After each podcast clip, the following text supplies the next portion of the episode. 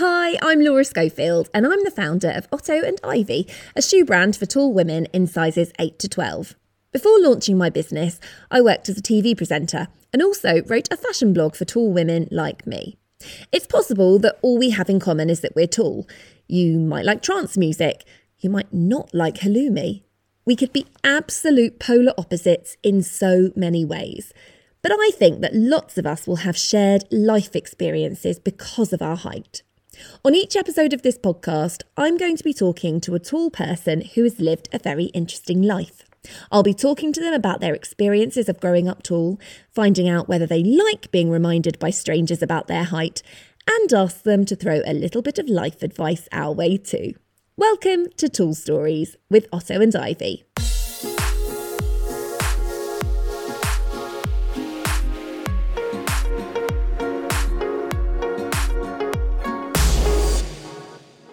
And this is episode one. I am terrified from my head to my toes, but I am joined by the most incredible guest. This is a lady I've been inspired by for a very long time. She is the founder of original tall brand Long Tall Sally, so she transformed the fashion landscape for tall women. She's also a certified life coach who has helped many people achieve their own goals too. This is Judy Rich. A very warm welcome to you, Judy. Hello, Laura. How's it going? Are you doing okay? I'm feeling okay, ready to rock and roll. But the big question is how tall are you? Well, when I was uh, running Long Tall Sally, I always referred to myself as a six footer uh, because that kind of rolled off the tongue. Um, and um, I don't think I ever quite hit the six foot mark. I think it was about 5'11. And, um, and now in my elderly years, uh, I think I've slipped a bit. So I think I would say five foot 10 now. I, I, thought it was really sweet when I emailed you and I said, I'd love to have you on this podcast. And you said, Oh, I'm, I'm not really that tall anymore, as if that kind of negated all of the incredible work that you have done for tall women. Um, and it, it is, I think, you know, not to sort of sound too sycophantic, because I know people can sound like that on these podcasts, but I don't think there is anyone that has changed the lives of tall women so directly in the way that you have. That feels really good to hear. Yeah. So tell me what your circumstances were just before you founded Long Tall Sally, because I can hear in your voice you weren't you weren't born here, were you? No, I'm uh, from the uh, the states, originally from Philadelphia. Um, and be, before I uh, started Long Tall Sally, I had another exciting um, career, so to speak. I was uh, living and working in the Virgin Islands uh, on a charter sailboat and living in a bikini. And um, and when that part of my life ended, friends of mine invited me to come to London for a while. And because I was between boyfriends and jobs and careers and what to do next, um, I came to London and, um, you know, through their contacts, I got a job that uh, was in publishing and it was a proper job and I had to wear proper clothes. and I was so excited to be in London because I had read about the boutiques and, you know, the lovely shops. And here I was in this big city. And I had a desperate time finding clothes to fit me. Um, I'm a trouser girl. I've always worn trousers. I hardly have a skirt in my wardrobe. And when I would go shopping for trousers, even in the most exclusive boutiques on Bond Street, I would have to look to make sure they had a hem so that I could let them down. And it, you know, I had no choice of color, material, fabric. I just had to go for the hem, in other words. And of course, you know, I was young, I was wearing jeans. Girls' jeans never worked. I'd always have to buy you know men's i have to actually go to the men's rail and, and shop for you know men's men's jeans and also i guess this this will give you the flavor of london at the time biba laura ashley kensington market we were all wearing long flowery skirts and things like that you know they always stopped mid calf so so um I don't know. I've gotten a bit, a bit off the track, Laura. Has that answered your question?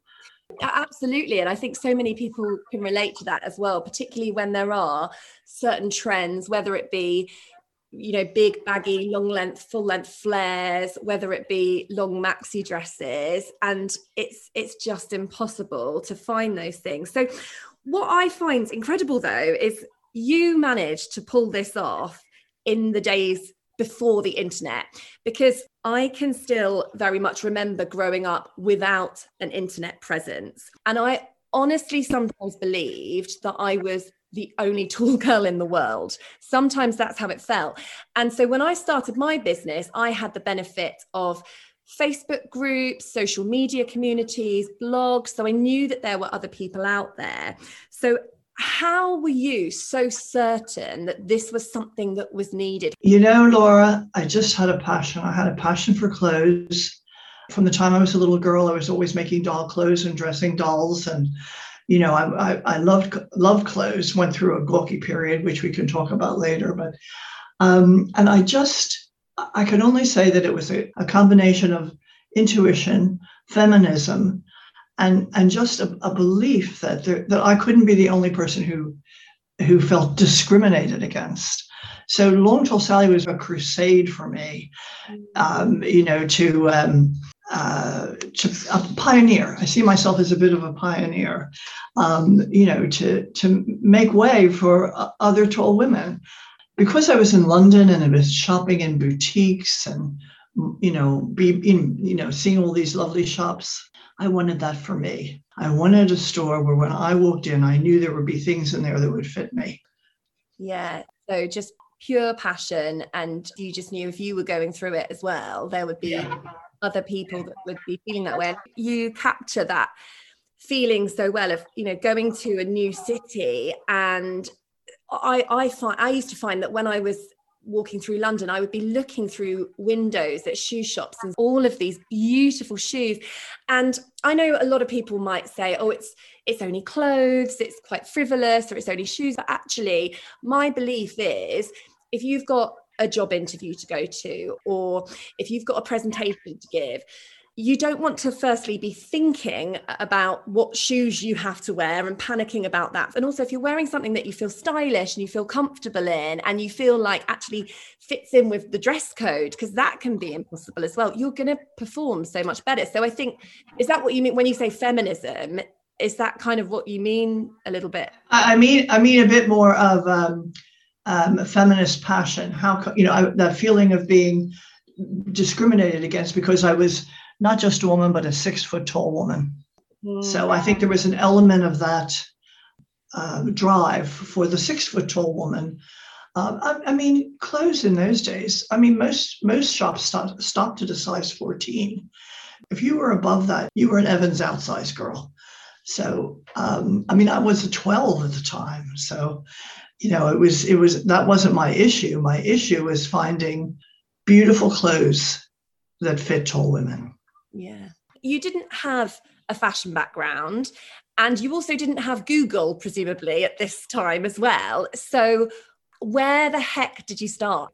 My background is secretarial administrative, but I was 30 something when I started the business.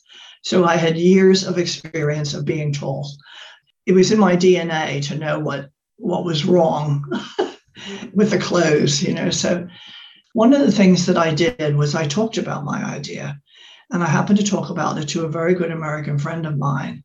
And he said um, that he had a small amount of money to invest. And, he, th- and he, he thought that was such a good idea that he would be happy to invest in it. And so it was getting support like that. First of all, that was huge support because it was not just, I think it's a good idea support. It was, here's some money, you know, to, to get you started. So he sort of helped me uh, uh, construct and do what what I was going to do next. But he never did it for me. He always it was it's like life coaching. you don't tell people what to do. He kind of just motivated me to do it. And I knew that the um, what was called the rag district, the clothing wholesale business uh, at that time was uh, around the East Castle Street area and they had showrooms and everything, but it was wholesale, it wasn't retail. So I started there and I just walked around and if I saw something in a window that I thought I that I liked, you know, that um, that I'd like to see in my store, for example, you know, I'd go in and um, ask them if they would make it, you know, tell them my idea, ask them if they would um, if it was a shirt, you know, if they would make the sleeves longer and longer in the body. If it was trousers, you know, would they, you know, uh, cut them longer? And um, uh, to, to this day, I don't know. I mean, that could never happen today. how many? I'm so fascinated by this though, because how many items did you start with then? Did you have a collection? I did. I did. I started with a collection. I started. Some of the things were um, more expensive, you know, because when I started out, as you know, when you're doing small quantities, you know, there there's no um, negotiating on the price, and sometimes you have to pay more for it. So, you know, that happened to me in the beginning. The store, the items in the store were probably more expensive. What I find truly incredible though, though you didn't have Instagram, you didn't have Facebook, internet shopping wasn't even a concept. So when I was growing up, I remember there being Long Tall Sally stores. So you, I could go to Guildford or I could go to Exeter. But that was when it was a little bit more established. How on earth did you start getting the word out? How did how did you make sales? First of all, the um, you know it, it was my first day out on everything, and my mentor, investor, business advisor said to me, "You have to learn how to write a press release." Um, so I, you know, learned. He taught he with some guidance from him. He taught me how to write a press release, um, and um, so in those days, you would send out your press release to the fashion editors on all the newspapers, the national newspapers, um, some radio and TV programs. You could get a list of those. You could get. I remember there was a list.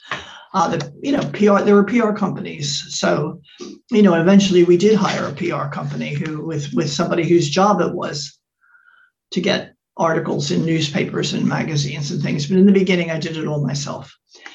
And what, what was really interesting about that is that at that time, too, there were also local newspapers Birmingham Post, the Bristol This, the Bath Chronicle. You know, each city had a newspaper, and they would always have a fashion page, you know, as well. A lot of those have gone now, and magazines. And and with the magazines, when you think of this instant world right now, with the magazines, there was a three month lead time. So if you sent them a press release, you know, it had to be about something that was coming out in three months' time. Um, you know, you couldn't send them the swimsuit press release in July. You had to send them the swimsuit press release three months ahead of time so that they plan, you know, they were planning their issues that far in advance. So, so, but it worked. It really worked because for two reasons.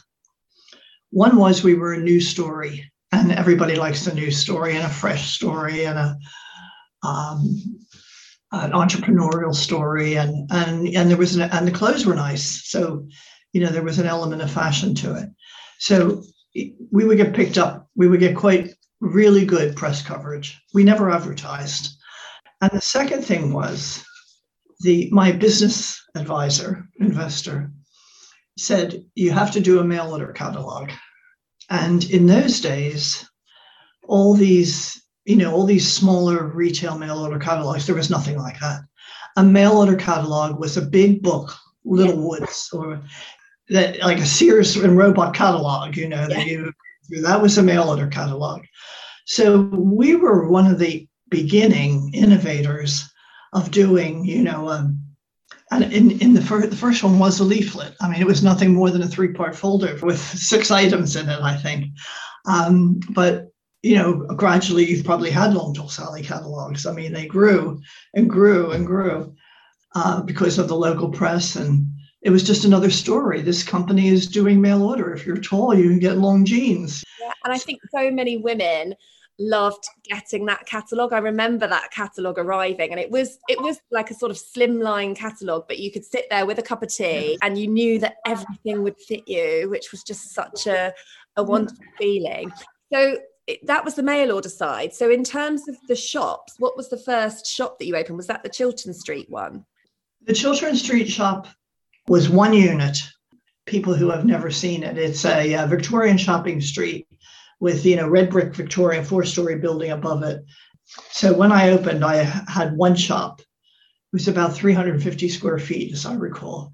And uh, within a year, a premises across the way, which had three units, became available. And that was probably the biggest step that I can remember ever taking was going from my little shop on Chiltern Street to this big, you know, by that time the business was flourishing and growing, but a year, year and a half it was probably to this, you know, much bigger space across the street. And then because of the mail order side of the business, we started to, to realize, you know, what the market was outside of London. So we thought we'd try. I think, I think Bath. I can't remember which was the first one outside of London. Excuse my my lapse in memory there, but um, our uh, premise was to go for good shopping towns and secondary locations because people would find us. That's the way Chiltern, the shop in London started that way. It's behind Selfridges. So you founded Long Tall Sally in 1976 and you sold it in 2005. Was there a moment when you realized either during that journey or through the sale of it, was there a moment when you realized that Long Tall Sally had become a success? Um, you know, in the early days, for me, Long Tall Sally would have been a success with my one little shop on Chiltern Street. And uh, what Long Tall Sally did was that it attracted you know other other people in the business other people who had more experience. And of course my um, business advisor and the mail order business growing. So so it kind of had this momentum. I almost say want to say i was out of control of it. I wasn't but you know it grew beyond anything i mean any expectations or goals that i had ever had. And it was thrilling. Uh, one of the most one of the most ex- what came to mind when you asked that question was remembering coming into the London shop on Chiltern Street one day and noticing the um, tall women and tall mother and daughter combinations walking down Baker Street towards the store. And, you know, I just thought that was a high point for me, you know, that, that I had made it. Um, every time and every time we opened a new branch that was another when there would be a queue forming that would run down the, the pavement waiting for us to cut the ribbon. You know i remember looking at that queue and thinking that is such you know it wasn't all stylish bond street kind of shoppers standing there in their you know in their in their fashion best it was your everyday person you know? It was your i was going to say little old lady. It was your tall old lady. It was your you know, mother, it was the, the mother who had taken time off to come. It was the businesswoman, you know, the, with a young teenager. It was everything. So remember, we had a lot of young people shopping there. So, because you were a young shopper. Yeah, exactly. I think as well, a lot of people think of um because entrepreneur the word can sometimes sound a bit sort of del boy and i think a lot of people think that entrepreneurs are kind of money obsessed. And I think actually you almost can't be money obsessed to be an entrepreneur because otherwise you wouldn't take the risks. You'd be kind of squirreling it away. And the I think for people like you, and certainly I feel this as well, for those that have tried to fill a need, that kind of the profit, the money, the financial gain is so far down the list of whys. And profit is important and and money is important, but you it's it's I know personally, it's when I get messages from people that say, Oh, I cried when I put these shoes on. And I got one from a, a mum the other day who said, It's so lovely that my daughters who are tall can see me not feeling ashamed of my feet. And you just go, Oh my, it's not, it's not the numbers in your bank account. It's things like that that make you go, I want to make shoes for you forever. Exactly. I, you, you notice I didn't mention that, you know, I was successful when I've reached a certain turnover. you know, it was for me. It was always about you know the customers, and and you mentioned earlier, you know those special occasions or knowing when you needed to look good or the job interview or the the the um, uncomfortable teenager coming in for the first time you know and that that was the most rewarding part of the business was seeing tall women blossom mm. also i mean we could have that conversation about shoes because shoes are such a uplifting so to speak uh, item you know they you know and you you know you look down at your feet and you know it just kind of makes your mood doesn't it? I mean and the shoes well i think your shoes are gorgeous so anyhow we won't go down that road but that means a lot to me thank you. I love and i also love the um on your website where you shoot them on all different kinds of people all different kinds of women in all, all different kinds of circumstances on the bus and things like that. I like it very much. Oh, no, oh, thank you. Oh, that that definitely means means a heck of a lot. Um, tell me a little bit about. I mean, you had so many highs, so many successes, opening so many shops. There, there must have been challenges. Was it? Because I imagine for you, it was almost people just not believing that there was a market for it in the beginning, many people tried to talk me out of the idea. So, you know, the whole challenge of of, um, of standing behind the brand, so to speak, you know, really believing in yourself and believing in the product and believing that there were others out there that would come to your store and buy your product. You know, it, it I mean, there was an element of risk. There was, you know, you know what that's like. You kind of think, oh my God. And um, so in the early days, yeah, that was challenging. It was. I had to kind of I don't I don't know how. I guess I had I guess I had enough people believing in me uh, that I could make it happen. And and then again, like with you, once you get it going, you know, once you once you take that first step and then the second step, this is a life coaching thing, you know, that you um, you know the the the the progress has started and you're going to to find your way. Definitely. Um, I, think, I think as well, it's so good to have those challenges because I've had moments in the business, particularly at the beginning, where I thought, this problem I'm faced with now is impossible. There is literally no answer to this. This is the end of the world. I can't move forward. And then somehow, perhaps through sheer belief and tenacity, whatever it is, luck, whatever it is, you get through that and you get to the other side and you get to another challenge and it looks bleak and impossible. And you think, no, I've had this before and it was bleak and impossible. Yeah. So yeah. everything is figure outable. And I do think that you get stronger as you go along your business journey, don't you? And also, I think in order to do what we do as entrepreneurs, is that you have to have some resilience. Yeah. you know you have to think okay i can make this work. Okay i'm not taking no for an answer for example you know? So there is some kind of resilience probably driven by passion. I was almost when i started my business and, and annoyingly i have loads of really supportive friends who were just like yes of course you can do this. You're made yeah. to do this. I was wanting i was almost seeking out the people that were like you can't do this there's not enough people that want yeah. this because it it gives you that kind of fire in your belly. It does. yeah. Yeah, it did. Who are you to tell me there's not enough tall women in England? Do you have a favourite Long Tall Sally item that holds treasured memories for you? You know, Laura, you know, Laura, I wish I did. But because I was in the business and active in the business and in the stores and you know, out at suppliers, I had to wear each season's styles. Mm-hmm. And, you know, we lived in a relatively small house in London. I hardly had a closet. And, you know, so I couldn't retain an enormous wardrobe. So I got very good at recycling my clothes, you know, giving things to friends. And so I just was attached, I think I was attached to the brand more than I was attached to individual items. I was attached to the way they made me look and feel you know, that I looked well put together. Um, you know, as I said, I was a trouser person, so I probably wore a lot of trousers and jackets and shirts and, you know, sweaters and things like that, occasional skirt.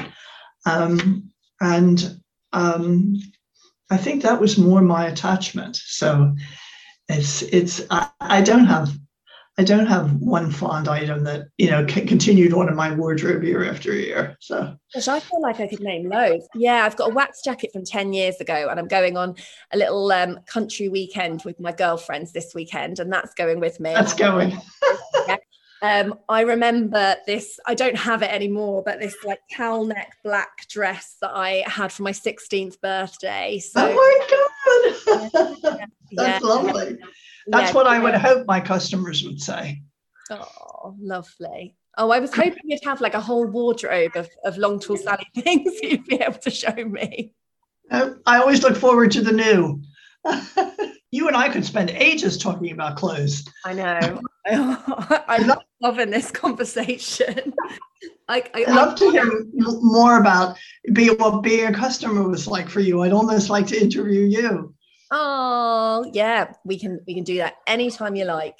Uh, yeah, no, I I just remember having oh just being able to get full length trousers was just so lovely like long trousers that actually skimmed the ground and being yeah. able to go to mufti days at school and being able to wear long trousers because I remember yeah. one year at mufti day I hadn't discovered long tall Sally yet and I had these like stretchy trousers and I remember pulling them around the bottoms of my shoes to try and stretch them and, and, washing them and then stretching them after the washing and everything. So yeah it just it just it, it completely transforms your confidence. You are also a certified life coach with um, many experience helping other people to achieve their goals. We even had a conversation ourselves about 12 years ago. I came to visit your house in london. I was I was I think I was cheekily interviewing you for my blog, my tool blog at the time, All The Tall Things. So you were offering a free life coach session, and at the time I would do anything for a freebie. Um, and we just, but it really, the conversation really, really stuck with me, and I. It was it was only an hour I think that we were talking for, but it definitely triggered something in me and changed my mentality. And I remember at the time because I was asking you about maybe doing more sessions, and you were saying, I don't even know if I can coach you because I think you need to start a brand for tall women. And you said it's a conflict of interest for me because I've obviously got, I'm a founder of Long Tall Sally, I've got a founding stake in Long Tall Sally.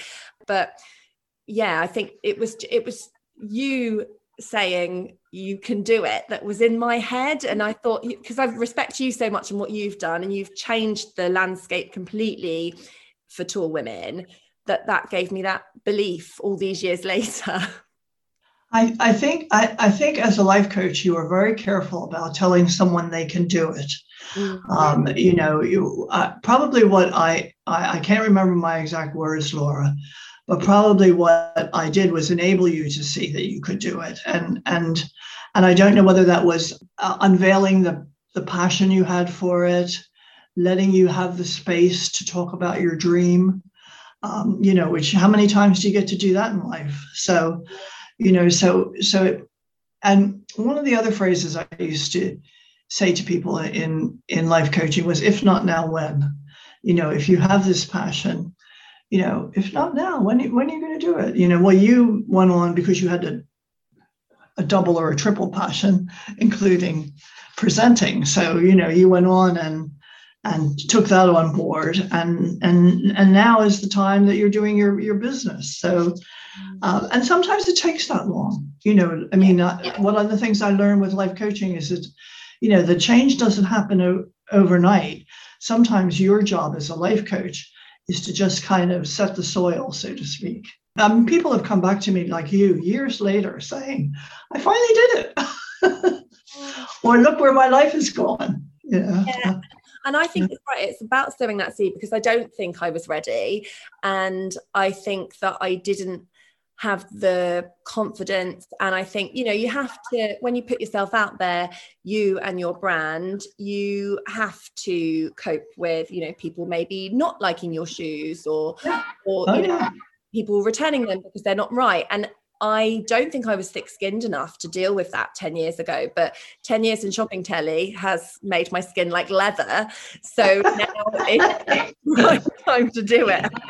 Uh, that was that was why like uh, uh, you know as I said I was in my early 30s when I started the business so uh, that was like my 20 20 some years of being six foot tall, you know, I had just developed a such a, a passion and not necessarily a, a thick skin, but you know, I was stronger. Uh, you know, I put up with a lot of teasing. I don't know if you did, but you know, as a six foot girl, I had to put up with a lot of teasing. So, but um, one of the things I also, and I probably said this to you, is, um, and I've referred to it in, earlier on, is to talk about your idea.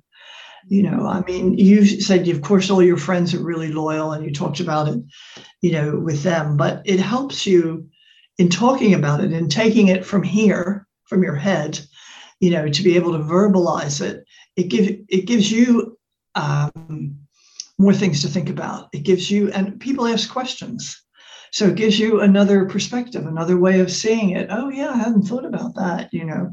And if I hadn't said to my businessman friend, I have an idea and I'd like to, you know, where I walked into a store and everything fit me and it was in beautiful fabrics and it was just like a, you know, a London boutique and, you know, it was all made for tall women. If I hadn't voiced my dream, you know, I'd still be carrying it around today. So, and I think, yeah, I think a lot of people are are very protective sometimes of their business idea but actually it takes so much to execute a business idea that people can't just have your idea. You, you know, they're not going to steal it. Yeah, they're not going to steal it. Exactly. You can't just tell them their idea and they're running with it. They have to be you. They have to have the yeah. idea, have the passion, have the drive, have the tenacity. So, yeah, I, I think you're absolutely right talking about it. I remember being about four years ago, just before I started researching the business, I was in um, I was in a restaurant with a friend of mine who has her own business. She has a uniform business. And she was saying to me, you know, you've talked about doing a, a, a tall clothing business or a tall shoe business. Is this still something that you want to do? And I talked to her about it, and I, I was like, I burst into tears when I was talking yeah. about it because and and you it's such a weird feeling and you don't i i didn't know how to put one foot in front of the other in terms of how to make progress but i just knew that if i didn't do this it was it was going to destroy me. Yeah. And that's one of the things too that's great about life coaching is when you share that kind of passion idea you know this is what i really want to do with my life not what i'm doing so to speak which is often the case. You know the the skill of a life coach and the, the joy of being a life coach is to help that person find the one step at a time. What is the first step you have to take even if it's a small step? What is it? And then holding them to it you know so it's like a hand on the back um, uh, experience. And, you know, I'm sure you found that in that whole tears and passion and everything, once you've kind of settled yourself and started taking steps, that, you know, one step, one foot followed the other. Yeah. Yeah. I think having a, a life coach to keep you accountable as well is, is is really useful, even if you only see them once and then get back in touch with them 12 years later, like me. Yeah. Just done it. Thanks, by the way. Um, but you did it your way too, Laura. Yes, exactly. Yeah. I did do it my way. And it, you know, it's really interesting hearing you talk about earlier on, just going right back to when we were saying um, you knew that there were other women out there because you'd lived that life. It was your own lived experience. And I remember because I, I had never set foot inside a shoe factory. I had no experience of creating and making shoes. I didn't know what a last was. I didn't know what a vamp was. I'm not exaggerating here. I knew nothing. Oh, that's so like me. I love that side of your story. Yeah. I had no idea. I but I mm-hmm. luckily had Google. You didn't, so I at least could have a look at that. Which why I'm so impressed by you doing it in the 70s. But I remember experts, meeting a lot of shoe experts. And I felt like I had to pay sort of footwear technologists money and shoe experts money. And they were saying to me, I was putting the shoes on and I said, Oh, no, this doesn't feel right. I'm a 43 and this is a little bit tight. And they were going, No, no, that's right. That's correct. That's the way we do it. And I went, No, I've tried other shoes like this. This isn't right. And I let them in the early stages kind of dictate things to me. And actually, I realized afterwards, no, I'm my customer. Yes, they're brilliantly experienced in their industry, but this yeah. is lived experience this is my life and i am my customer so when my customers try on my shoes they're having the same experience as me so i'm the person that can dictate it yeah and i think i've only learned that to have that confidence over the last sort of three or four years building um, i used to try everything on too. Yeah. I used to work it work it around because i was a 12 at the time a size 12 um, you know and i would obviously they would I, I don't even know whether they cut i used to think that all the manufacturer needed to do was cut, you know, when he was cutting down the sleeve, was to cut two more inches on it. Um, you know, I I had never studied studied. I was I could sew, but and I had done obviously sewing for myself, and I knew about patterns, but I didn't realize that they'd have to do a whole new set of patterns. And you know, in the early days, the manufacturers often made our things in their sample room because the quantities were were so small they didn't even bother sending them to the factory. So yeah, I, I, do have a wonderful long tall Sally story to tell. I know we're running out of time. No, not at all. You you go for it. Uh, uh, as long as this, this, is, this was one of the ones told by a manufacturer, just a charming man, and he said, "I remember I remember you coming in." This was when the business was flourishing, and he was a major retailer of coats. And I remember saying, "Could you do 40?" which would have you know been like 10 for each store or something you know like that and um, he said that in a way I charmed him, you know, in a way he loved the whole concept. But, you know, they were a big manufacturer. Why, how would they do 40? And so he went to his um, production manager, you know, and they, he, he, he got behind me, in other words. So he went to his production manager and, and said, I really trust in this woman. Blah, blah, blah. And I would say within three or four years, we were ordering 400 easily to begin with of that coat. And he used to love telling that story uh, because we became almost one of his biggest retailers, other than the big department stores and things like that. So, but uh, you know, so it it it um, it worked out for the people who supplied me as well. It's lovely that he believed in you from the beginning, but it's it's really funny how differently people treat you once you're selling. So yes. you know, when you first go into a factory, they go, "Oh yeah, whatever," and you're like, "Oh, can, I, can you just make me fifty of these or however many of these?" Yeah. When you and then and they take ages to get back to you, and yeah, and then they tell you to pay in advance. yeah, and it takes forever, and they're like, "Oh, there's going to be another delay," and then when you call back the week later and say, "I've sold them, can I order some more?" So suddenly they're back on the phone a lot quicker. So it's yeah. it's lovely that they believed in you, and it's it's nice as well to be able to to benefit their businesses too. And and you know yes they believed in you enough to do 40 a run of 40 and now they're doing runs of hundreds. So yeah i think i think that was another one of the times when i realized we were successful when manufacturers you know would would let people know that they made things for long tall sally.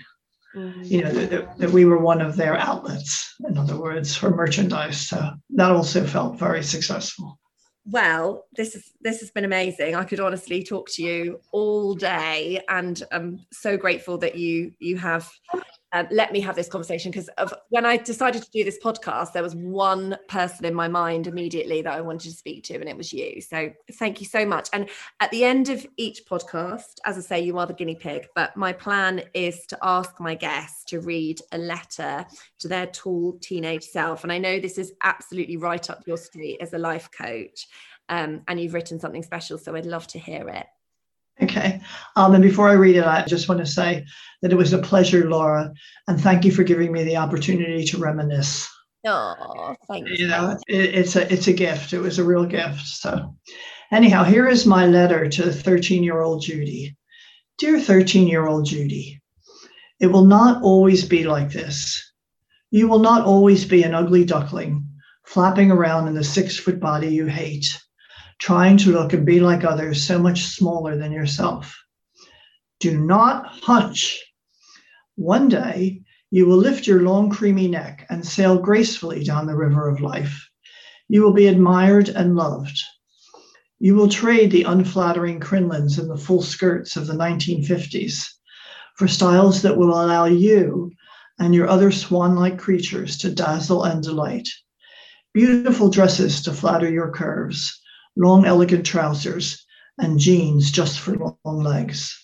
You, Judy, will create Long Tall Sally. The sense of humor you have developed as a defense will mellow, and you will embrace the world with confidence and grace. It is not just your physical self that you need to nurture now.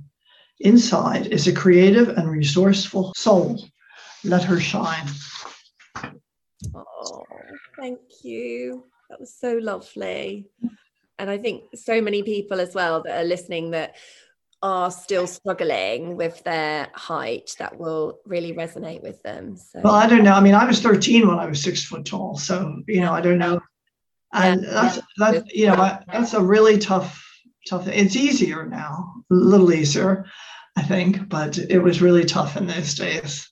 Mm-hmm. Uh, Do you still feel tall? Because I'm six foot one and I I don't I'm not as conscious of it. I don't even feel as as tall anymore.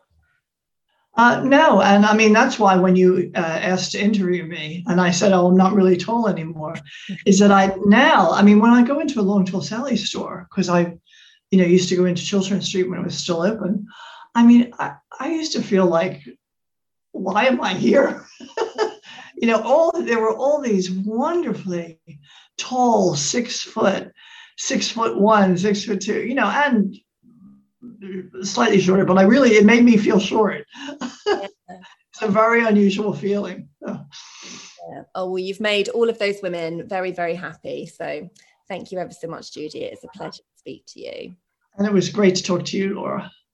Oh, well done. Well done. That was a good podcast. And you can push stop now. Oh, I just absolutely loved having that chat. And it's a conversation I've wanted to have for so long now. So thank you so much for listening to that. And I do hope you enjoyed it. I must apologise. There were obviously a few sound issues. This is my first rodeo. so I shall be making some amendments. So please bear with. Um, but if you did enjoy it, I would really appreciate it if you could rate and review it um, where you get your podcasts. And if you'd like to find out more about my business, then you can head to ottoandivy.com or you can follow on Instagram or Facebook at Otto and Ivy Shoes. Thank you so much, and I'll uh, see you next time for more tall stories. Bye bye.